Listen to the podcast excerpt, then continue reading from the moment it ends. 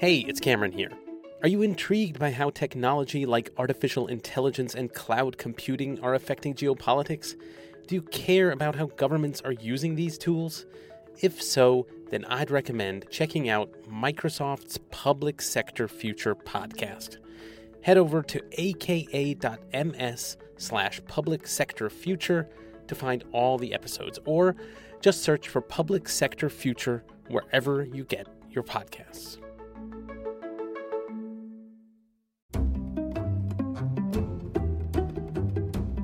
Hi, and welcome to Ones and Twos, FP's economics podcast. Every week we take a couple of data points, we use them to try to explain the world. I'm Cameron Abadi, FP's deputy editor, with you from Berlin, Germany. As always, Adam Tooze, FP's economics columnist and Columbia University professor, is with us in New York. Hi, Adam. Hi, Cam. So, in the second half of the show, we will be talking about the Faroe Islands. They were recently in the news because they have recently passed sanctions against Russia. Um, so, stick around for that. But uh, we will move on first, starting with the news data point. The news data point for this week is 600. That is the number of public nuclear bunkers that the German government currently operates on its territory. Hallo Leute, wir besuchen heute einen Bunker in Berlin und stellen euch die Arbeit des Vereins Berliner Unterwelten vor.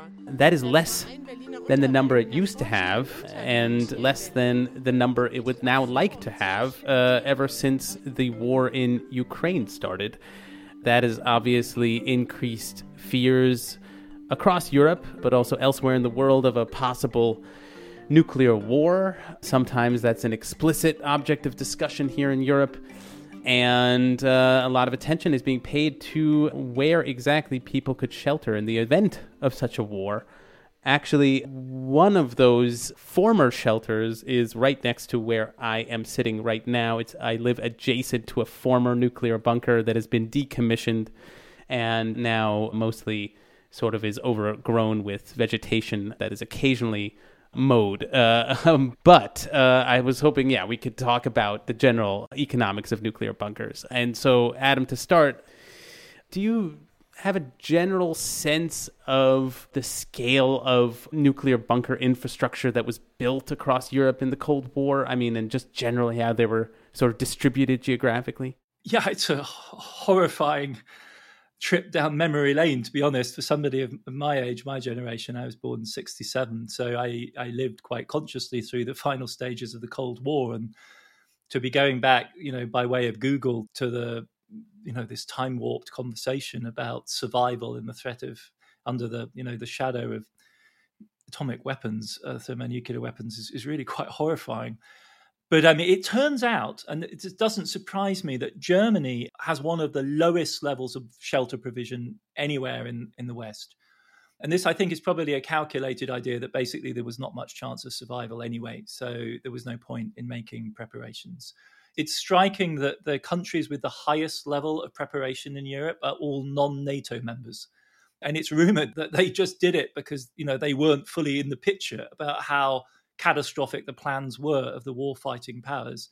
So, in ascending order, Austria has shelter capacity for 30% of the population, Finland for 70%, Sweden for 81%, and Switzerland for 114% of the population. It was mandated by law that houses in Switzerland should be constructed with basic ABC, atomic, biological, chemical shelter capacity. But what really kind of blew my mind was digging into this a bit more and discovering how prevalent it was in the United States. So, New York, where I live, New York City in the early 1970s, had 18,000 designated fallout shelters that could house 11 million people. Now, these aren't the same as the massive bunker that you live opposite in Berlin or some of the World War II air raid bunkers that you see in Berlin. But these are specifically designated zones. The US had a big civil defense program in the 1960s, which in total designated 195,000 structures across the country capable of housing 187 million people, so the vast majority of the population. And, and this this is the thing that really just completely set my mind whirring. um, 109,000 buildings. The, the property owners of those buildings permitted official black and yellow signs to be attached to their private properties to designate them as shelter facilities. So much of this is not private property. Some of it is, though. Um, much of it is, you know, public spaces, school buildings with big basements and so on. And of these, 95,000 shelters were actually provided with basic medical and food supplies by the early 1970s. So even in the United States, a country of, you know, privatization and private property, there was a very concerted effort through to the late 60s to actually provide basic shelter provision for the vast majority of the population. Yeah, I mean, I recall also my own sort of middle school on Long Island when I was growing up had its own shelter, just sort of a, a nuclear symbol with a arrow pointing down a set of stairs.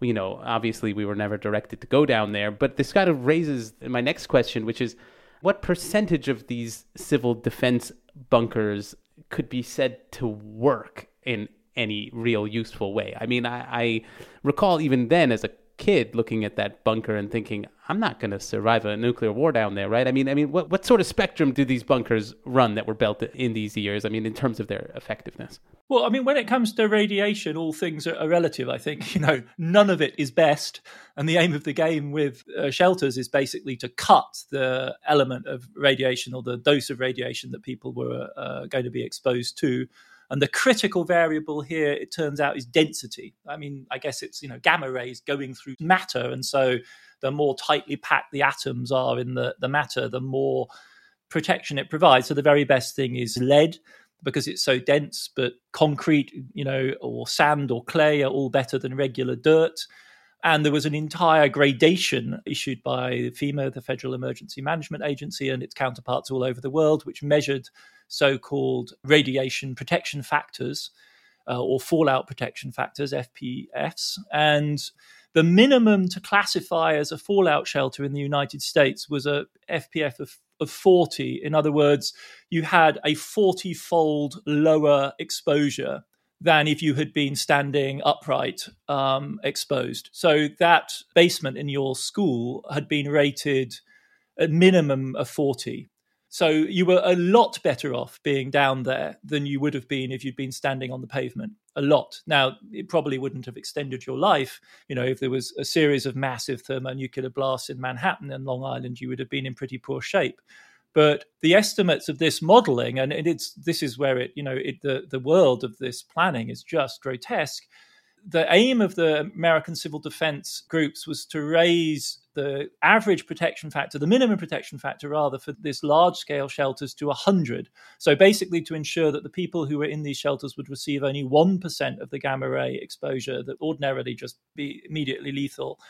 And on that basis, they estimated it would save tens of millions of lives, this program. I mean, you know, in these calculations in which tens of millions of people die, at the margin, I think the number I saw was that 25 million people's lives would be saved by this reduction in doses that was achieved by by sheltering. In practice, what this means is to achieve this, you know, the ideal is to bury a shelter about 10 feet deep in regular earth.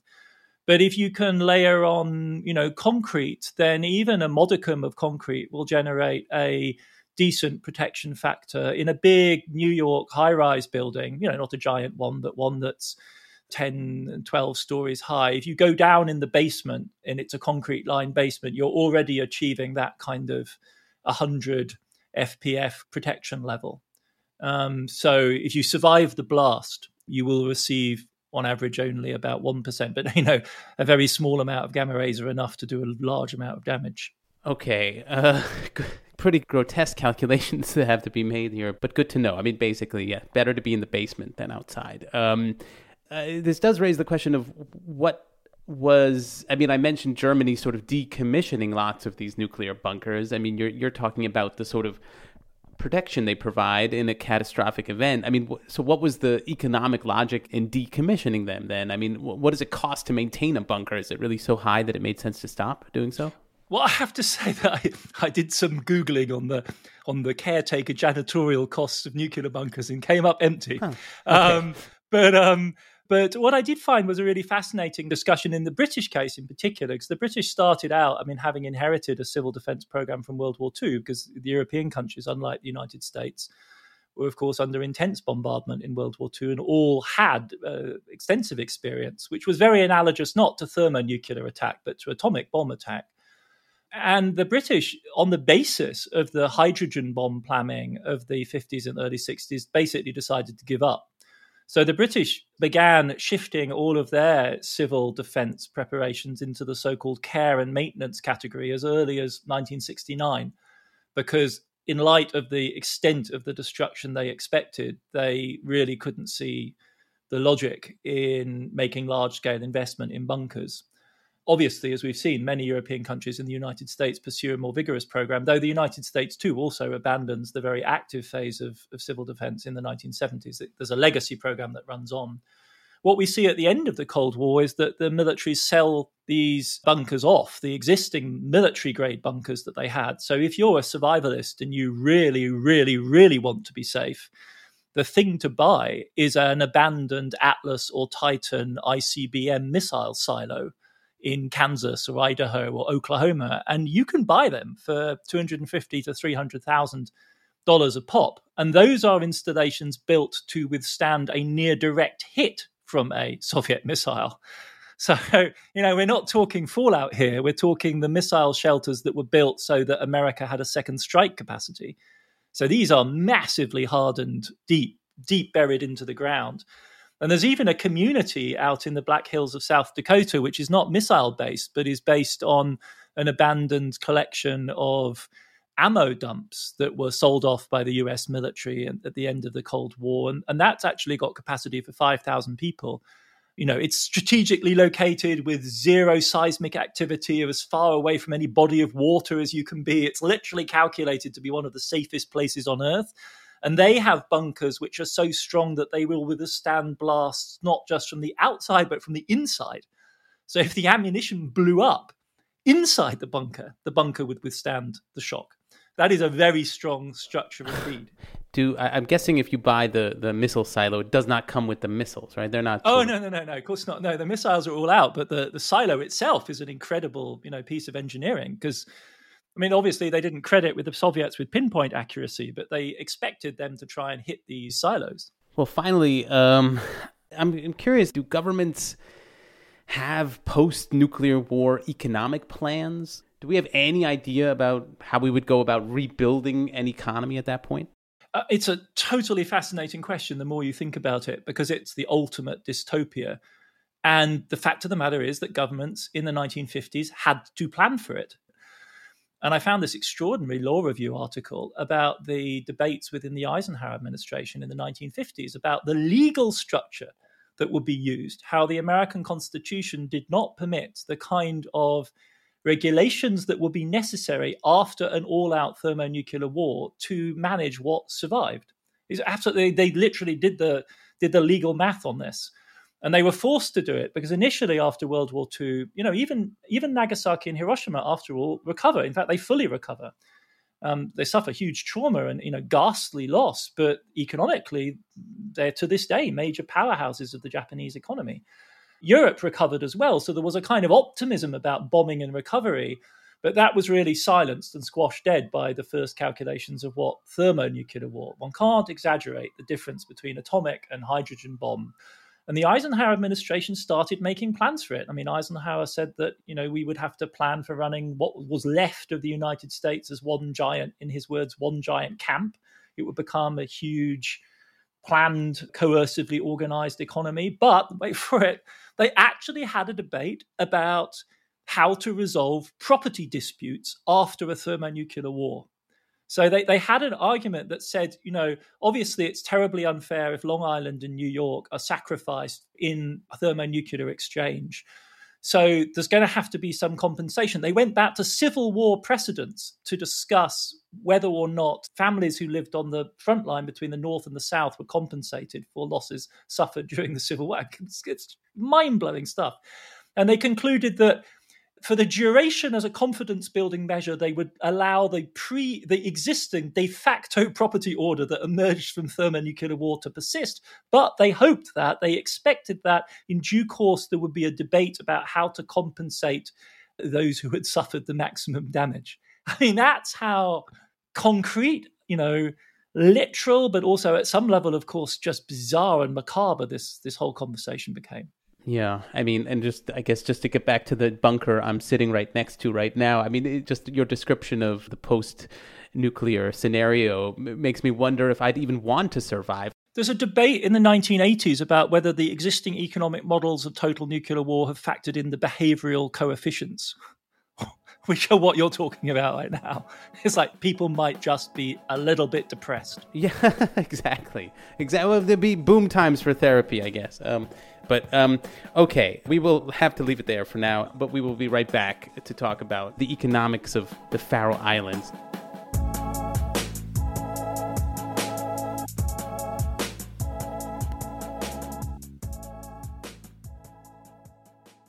Hi, this show is sponsored by BetterHelp. So there's something I've been meaning to get off my chest, and it has to do with uh, Little League. My son is on a uh, Little League baseball team here in Berlin, and the coach is. He's great. He's extremely devoted to the games, the practices. He also expects a lot of devotion from the parents, and I often end up feeling like I'm dropping the ball. Uh, you know, not literally, but you know, figuratively in terms of getting my son to practice on time, making sure he's prepared for practices, etc. And uh, I've been called out a few times. No, I've been more than a few times. Uh, pretty regularly, I am called out by this coach in in, in the form of text messages uh, admonishing me. And I've been meaning to tell the coach that you know life is busy and I can't always uh, hold up my end of the bargain. And, and and and it would be helpful if he would not be so pushy about everything. But I do not say that yet. Instead, I carry it around in my chest, and this becomes a stressor. Uh, maybe you all have stressors of your own kind that you're carrying around, big or small. What we all should know is that if we keep these stressors bottled up, it can start to affect us negatively in all sorts of ways. And that is where therapy comes in. Therapy can be a safe space to get things off your chest. You can figure out uh, how to work through whatever it is that's weighing you down. And that's just skimming the surface of what therapy can do. And it isn't just for those who have experienced major trauma. It's for everyone, whether you have a baseball coach in your life you've been meaning to talk to or another loved one. If you are thinking of starting therapy, give BetterHelp a try. It is entirely online. It is designed to be convenient, flexible, and suited to your schedule. Just fill out a brief questionnaire to get matched with a licensed therapist and switch therapists at any time for no additional charge. Visit betterhelp.com slash ones twos today to get 10% off your first month. That's betterhelp, H-E-L-P dot com slash ones twos. Get it off your chest with BetterHelp. Hi, and welcome back. Our next data point is 53,800 that is the population of the Faroe Islands. Uh, that's a, a small group of islands for the uninitiated, north of Britain and south of Iceland. The archipelago with these 18 islands is an autonomous territory within the Kingdom of Denmark. Fishing and tourism are the two major industries here. You may not have heard of them, but they were recently in the news because they have recently passed sanctions against Russia. Er en av landstorsmær utenriksmalen, og punteris her etko grøsjna, så hever to That combination of facts, this tiny group of islands, and the geopolitics of sanctions caught my eye, and I thought we could sort of dig into the economics of the Faroe Islands. It seems to be in the spirit of the podcast that marginal things like this can have kind of interesting windows into the world of economics. So I was thinking, Adam, you could start by giving some kind of primer on the Faroe Islands for those who are who are unacquainted. Can you give a, a potted history of this region? Yeah, to, well, so maybe get in the right mental space. It's worth remembering that extraordinary moment when the Trump administration was offering to buy Greenland off Denmark. I don't know whether people remember this, but mm. um, Greenland is, is not small by any measure. It's a gigantic slice of, of land the Faroes, as it were, the the tiny cousin to Greenland and Iceland in that cluster of you know North Atlantic um, island communities, island states, island nations. Um, they go back and forth. They were originally settled by apparently by a disgruntled group of, of Vikings who who couldn't stand the monarchy of Harold Fairhair and decided that the obvious thing to do was to get in a, in a Viking longboat and set off, you know, due west. Uh, to find somewhere better to live, uh, the risks these people took are just extraordinary because this is the North Atlantic. This is some of the roughest, uh, most inhospitable uh, water in, in the world. Um, so they've been settled really since the late 800s, the early 900s. They were part of the Kingdom of Norway, um, which was in a union with Denmark for a while. And then in 1814, they were split and Norway was transferred to Sweden. You know, the history of Scandinavia now we have this you know idea of scandinavia as this ideal of good governance and sensible kind of rational politics. And their early history isn't quite like that. It's quite dynastic. Things get moved back and forth. You know trump's request to buy greenland is not quite as egregious as it sounds when when you reckon that the Faroe Islands were part of the Kingdom of Norway, which was linked to Denmark. And then in 1814, Norway was transferred to Sweden, whereas Denmark got to keep the Faroe Islands, Greenland, and Iceland. And that's where they've remained ever since. They are therefore a semi autonomous part of, of the Danish state, a community that's cut off from Denmark. Obviously, it's a very, very long way away. And uh, it doesn't have an independent representation in the UN, but unlike the mother country, Denmark, it's not part of the EU either.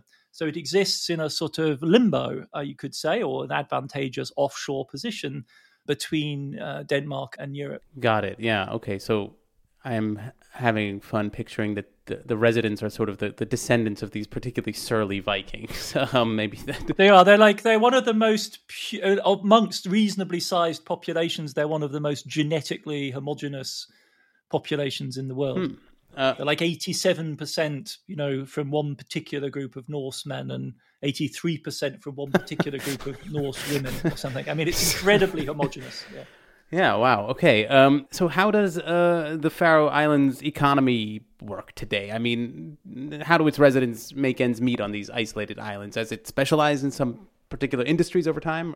Well, first of all, it was all basic agriculture, um, sheep above all on the islands themselves. But then from the mid to late 19th century onwards, it's fishing, and it's fishing all the way down to the present day. They are per capita by far and away the most significant fishing uh, power in the world.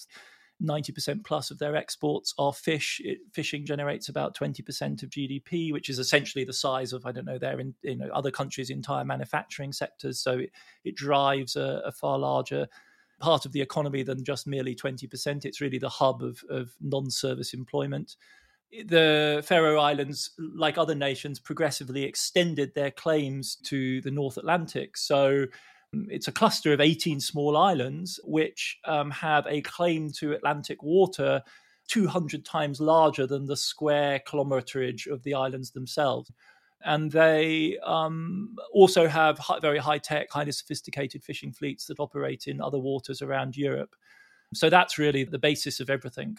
The downside of this is that they are also traditionally addicted to some of the more ugly aspects of fishing. And notably, they have an annual festival in which they slaughter entire herds of dolphins and whales and you know insist that this is part of their island culture and there's an ongoing controversy about how long this can really be tolerated but the images of this are absolutely grim and just so i understand this when you say they claim this big fishing zone i mean is that is there any international law about those kinds of claims, or can they just sort of make that claim because they're so dependent on fishing and no one will bother them about it? Um, no, it is something that's contested in international law, but generally recognised, and everyone does it. And they weren't the first movers, so they followed other people. But the British famously fought a, a cod war with the Icelanders over precisely this kind of issue. So I think that's the basis on which this is made. It, it's a now generally recognized rights of states, which is why, for instance, the French claim huge slices of the, you know, what we now call the Indo-Pacific region, because they have a series of, you know, island atoll, former colonial possessions, which are now incorporated into the French state as the Département d'Outre-mer, and they each one of those extends a huge zone around it, a kind of privileged economic zone, which also gives you the right to mining, you know, and undersea exploration for oil and so on.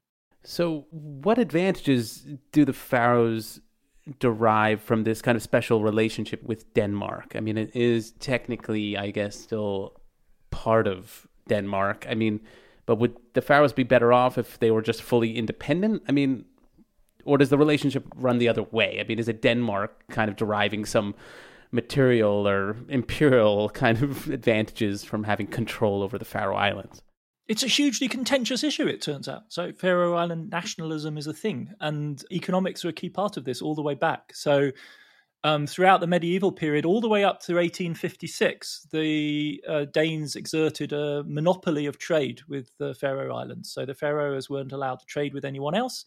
They were only allowed to trade with Denmark. And that's why, up to the mid 19th century, they basically confined themselves to agriculture. And it's only really after the abolition of the Danish trade monopoly in 1856, as part of the general liberalization of trade around the European world in the mid 19th century, that they turn to fishing. They then go to Britain, buy themselves some outmoded old English fishing skiffs, and the Faroes turned themselves into you know a major commercial fishing force. That only happened after the Danish monopoly was broken.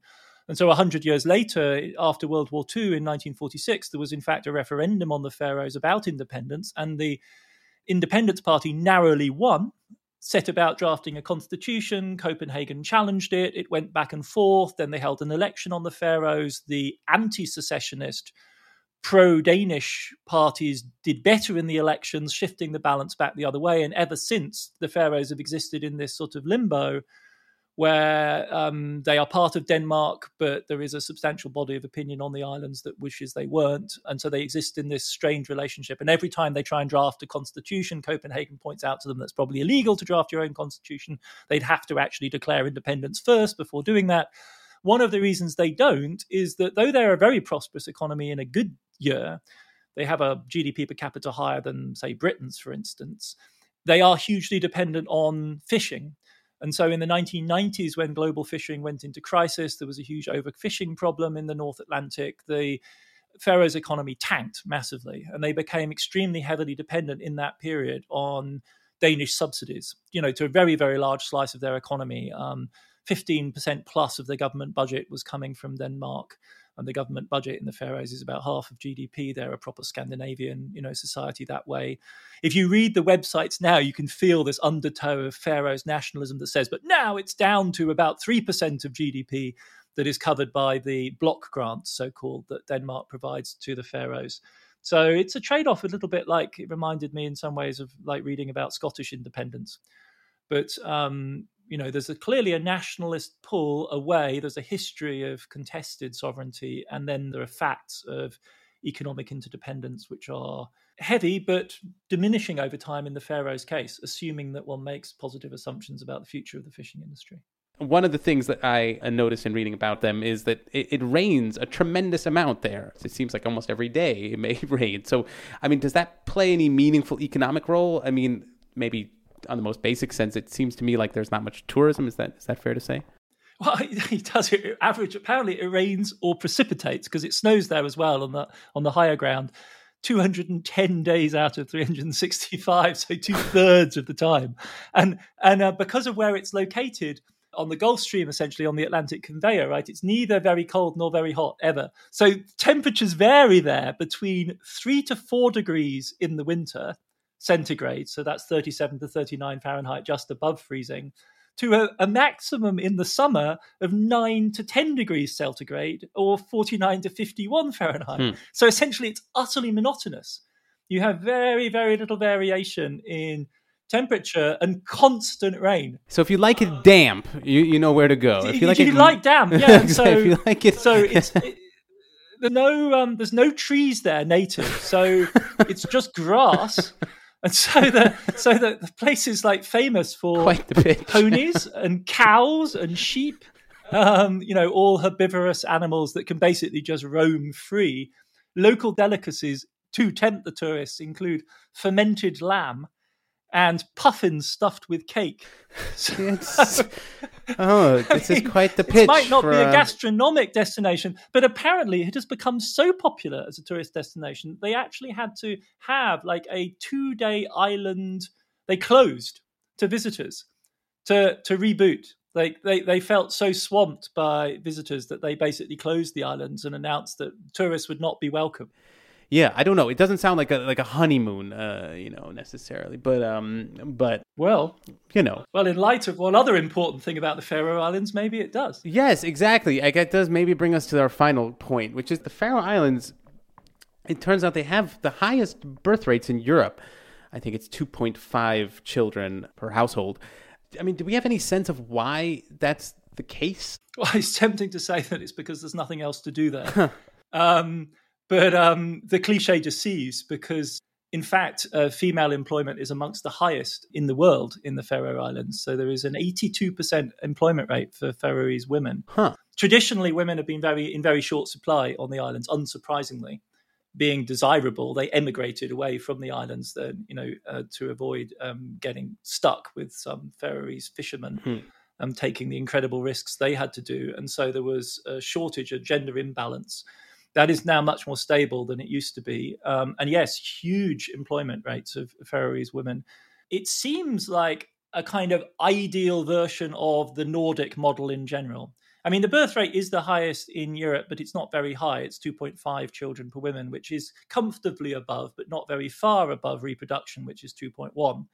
And they do that with all of the sorts of inducements that other Scandinavian countries do. So they have very good childcare. It's very easy for women and men, in fact, to have part time jobs. They have 46 weeks of parental leave and are intending to increase that to a full year. They have tax allowances for large cars. So they recently reduced the cut to tax on seven seat vehicles. Mm. Um, so they're they're very consciously pro family. And that, in the end, I think, maybe turn out to be the most important variable here because many Scandinavian countries have those basic welfare measures in place. They're considered really the gold standard for family policy in that respect, and it doesn't produce the same birth rate results. So, the main difference may, in fact, simply be that this is a very small society in which people live very close to each other, and people still do, in an important way, fundamentally identify as members of families. So in a in a basic sense, you are the son of or the daughter of X. And that also means that in extended family networks, there is just you know abundant childcare uh, close by. So the people who live there can rely to a very large extent on extended family networks to support child rearing. And and that on top of the generous welfare provisions is probably what accounts for this this very high number. That's fascinating. And it seems to me that some of those points may not get discussed enough because exactly it's sort of this goes beyond just family policy per se. In the Faroes it's uh, maybe easier to have a bigger family. Um, maybe one of these days we can do a recording uh, while eating puffin in the Faroes. That sounds pretty tempting uh, as a dare at the very least. But um, yeah. okay, we will we will leave it there. I don't want to eat puffin. Yeah, that's all for you, Cal. I don't. They're cute. You don't want to eat puffins. it's all disgusting. I'll eat fish. I, I want some super fresh fish. I don't mind fish. So, uh, before we close out the show, I-, I, just wanted to take a second here uh, to, to just recognize how amazing it has been to hear all of your uh, SpeakPipe messages. Hi, Cameron. Hi, Adam. My name is Kathy. My name's Tim. I'm an Aussie, but I live in California. My name is Pierre, and I live in Montreal. I'm a big fan of your show, and I enjoy listening to it every week. Ones and Tooze is, for me, the best economics podcast out there your podcast illuminates stuff that I haven't thought about since I took Econ 101 like 15 years ago. I wanted to know if Adam could speak to the similarities in the 2020 decade to date versus the decade of the 1840s. I want to ask for Adam's thoughts on how the decline in unions has affected workers in the economy. Thank you for the great show. Thank you. Thank you so much. For now, just know that we are listening, and we do sincerely plan to answer more of your questions very soon. So, again, thank you very much. It means a lot to us uh, to hear from you. And uh, yeah, a lot of you are just really smart. So, thanks.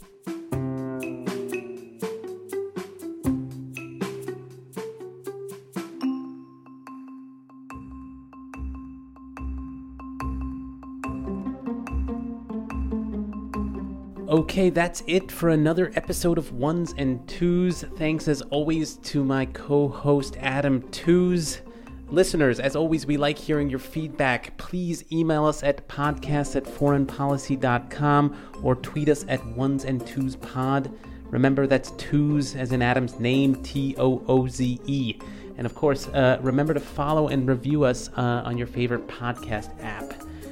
Ones and Tooze is written and edited by me, Cameron Abadi, along with Adam Tooze. It's produced by Laura Rosbrow Tellem and Rob Sachs. Our social media manager is Claudia Tatey. The executive editor of FP Podcast is Dan Ephron. Thank you very much for listening, and we will see you back in your feed next week.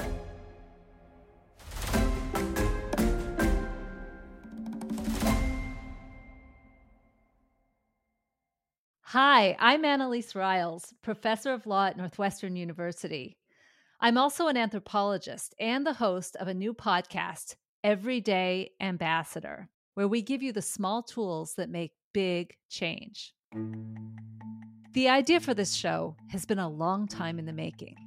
I actually remember the exact day I started thinking about it. It was March 11th, 2011. I was in Japan conducting research on the financial markets of Tokyo. All of a sudden, I heard a loud rumbling sound and the room started shaking. Everything came crashing off the shelves. I looked out the window and I could see the skyscrapers swaying so much that they looked like they would touch. And then the sirens started going off. A tsunami was on the way. These were the harbingers of one of Japan's worst ever disasters the meltdown of the Fukushima nuclear power plant. The Japanese government now says two reactors are in partial meltdown and four more are at risk. The meltdown completely turned Japan on its head. I saw hundreds of stunned office workers covered in dust walking down empty train tracks to get from the city to their homes in the suburbs. Electricity was out, internet, cell phones. Supplies flew off the shelves of stores. Geiger counters became an in demand item, which is never a good thing. Living through a crisis of this magnitude was an inflection point for me. To prevent the next Fukushima or any of the other crises we face today, we'll have to work much more effectively across silos of expertise and national boundaries. And we'll need to harness the wisdom of everyone, from local fishers to nuclear physicists, on how the world really works and what happens when things go awry. Using this approach, I've gone on to spur countless innovations in global policy. And that's what this podcast is all about.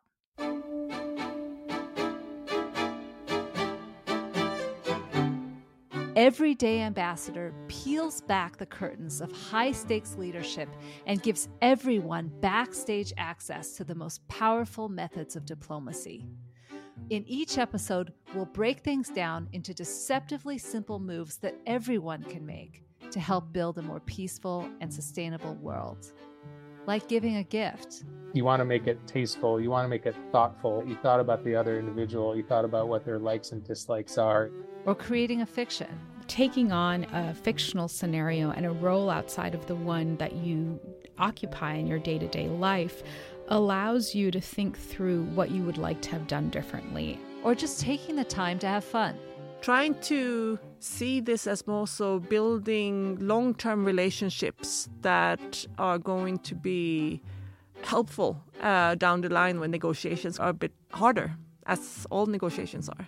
Each week, you'll hear surprising stories which reveal the moves you can make to change the status quo, to find ways to connect and move things forward. So join me and become an everyday ambassador, coming to you this spring on Apple, Spotify, or wherever you like to listen.